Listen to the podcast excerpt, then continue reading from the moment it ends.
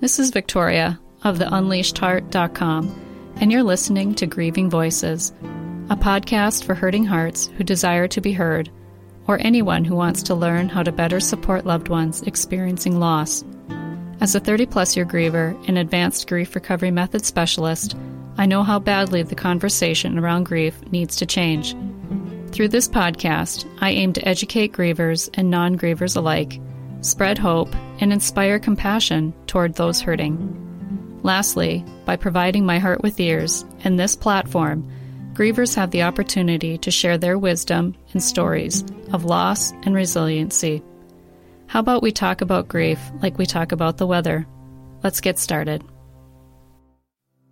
Hello, friends. Thank you for tuning in to Grieving Voices.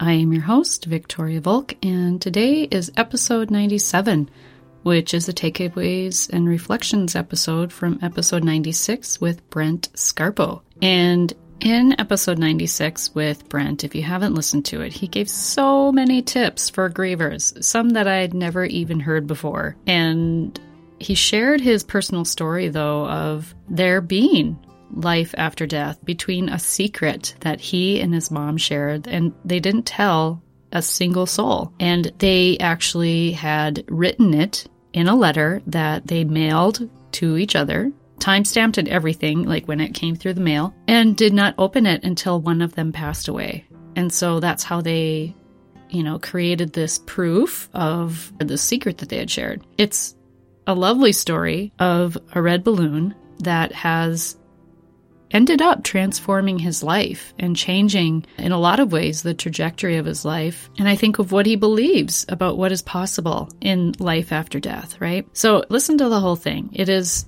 truly a lovely episode with a lot of great insights, and he shares some tips from the Shawshank Redemption, which he was a casting director. And one of my favorites that he shared was he decided he was going to give $5 a week to a random stranger in the mail while his mom was dealing with her cancer. And one of the quotes that he said was, "You can get busy living or you can get busy dying." Absolutely love that quote, by the way. It kind of ties into a quote another guest had shared about if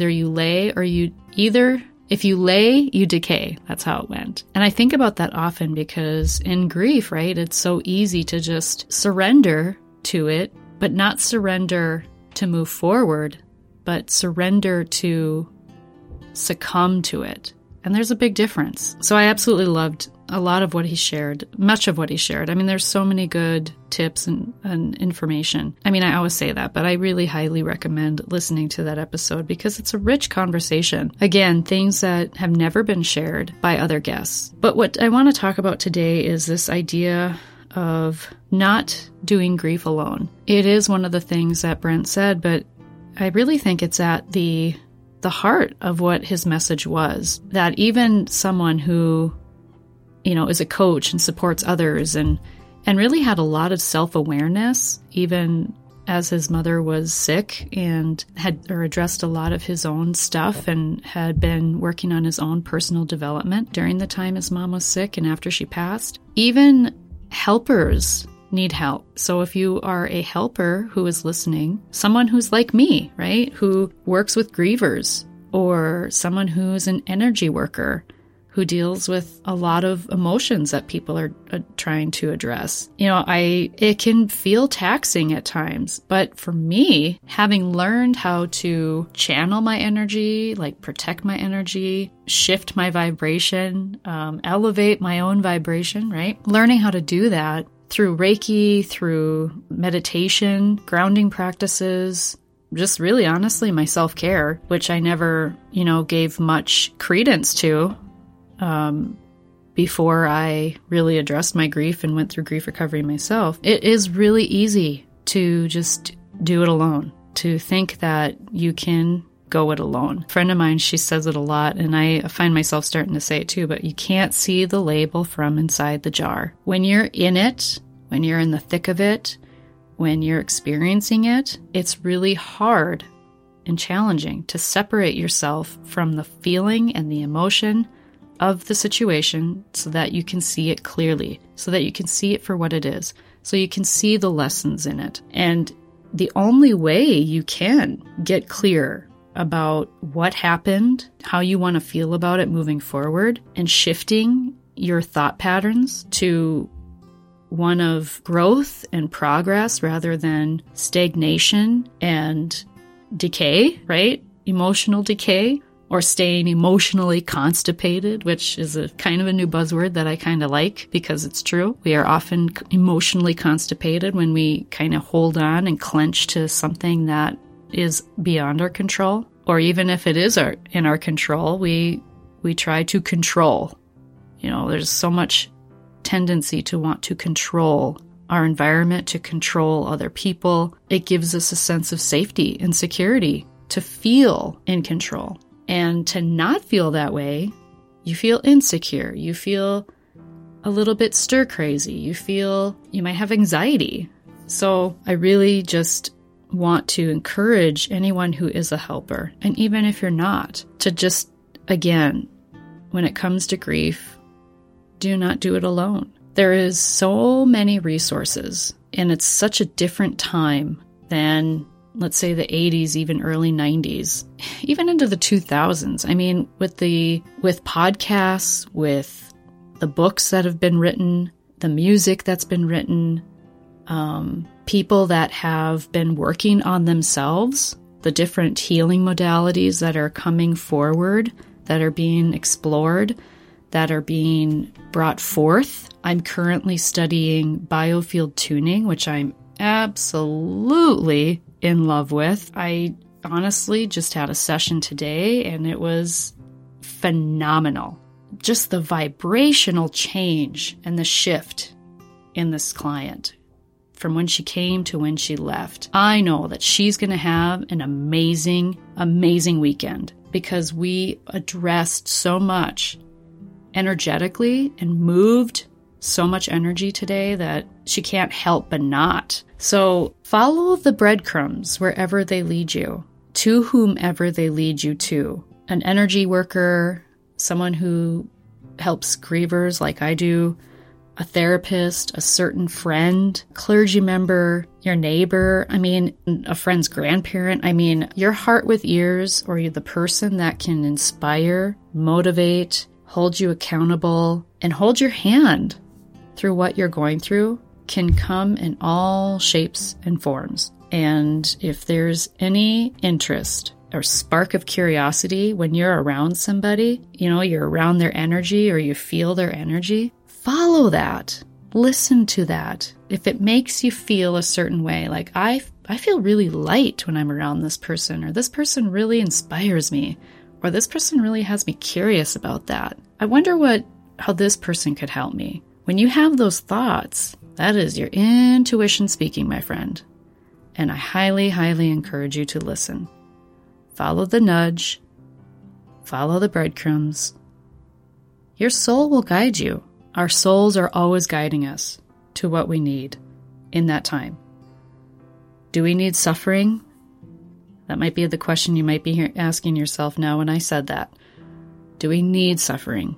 I don't think we need suffering, but sometimes it's in the suffering that we finally see the light, that we finally see what it is that we're capable of. I didn't for so many years. I had to hit my grief rock bottom before I saw the light of my potential. Ooh, I just got goosebumps as I said that out loud. But you don't have to reach the rock bottom of your grief to see the light. And the rock bottom of grief is going to look differently for everybody. If you are sick and tired of being sick and tired, that is enough.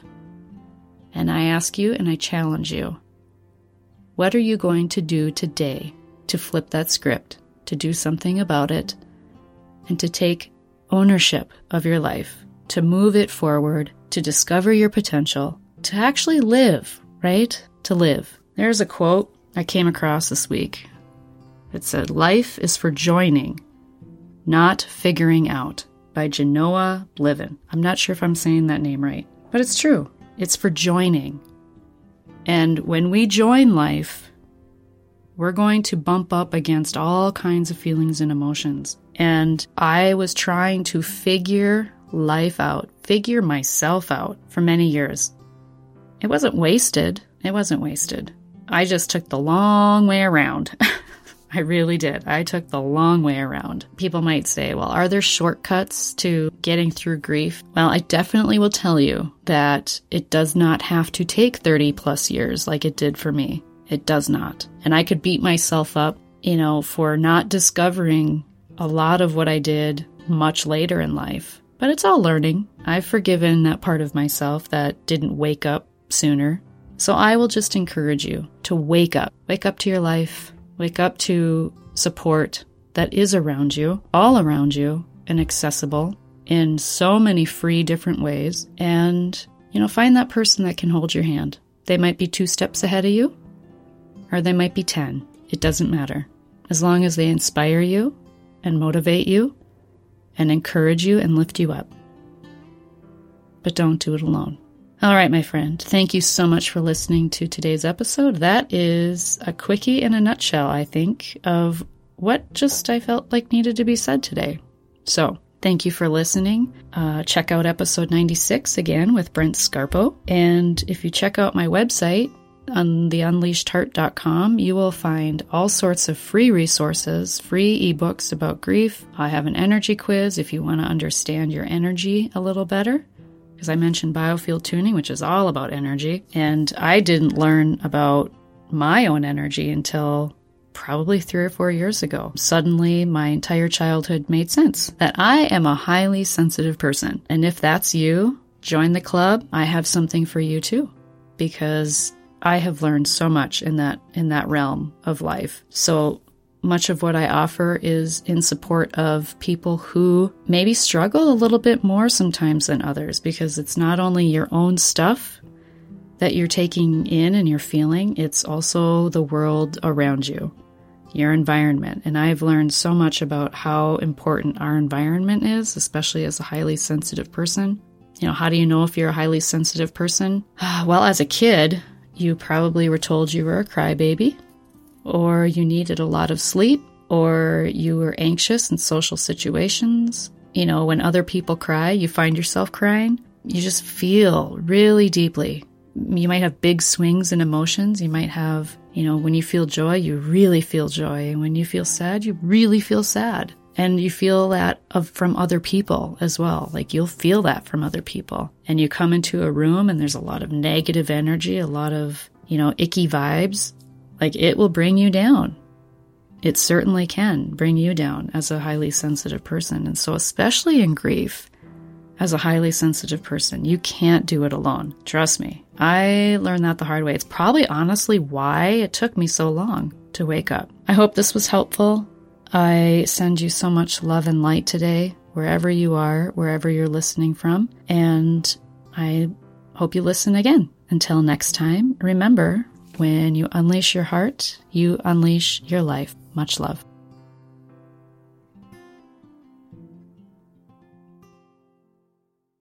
From my heart to yours, thank you for listening. If you like this episode, please share it, because sharing is caring. And until next time, give and share compassion by being a heart with ears. And if you're hurting, know that what you're feeling is normal and natural. Much love, my friend.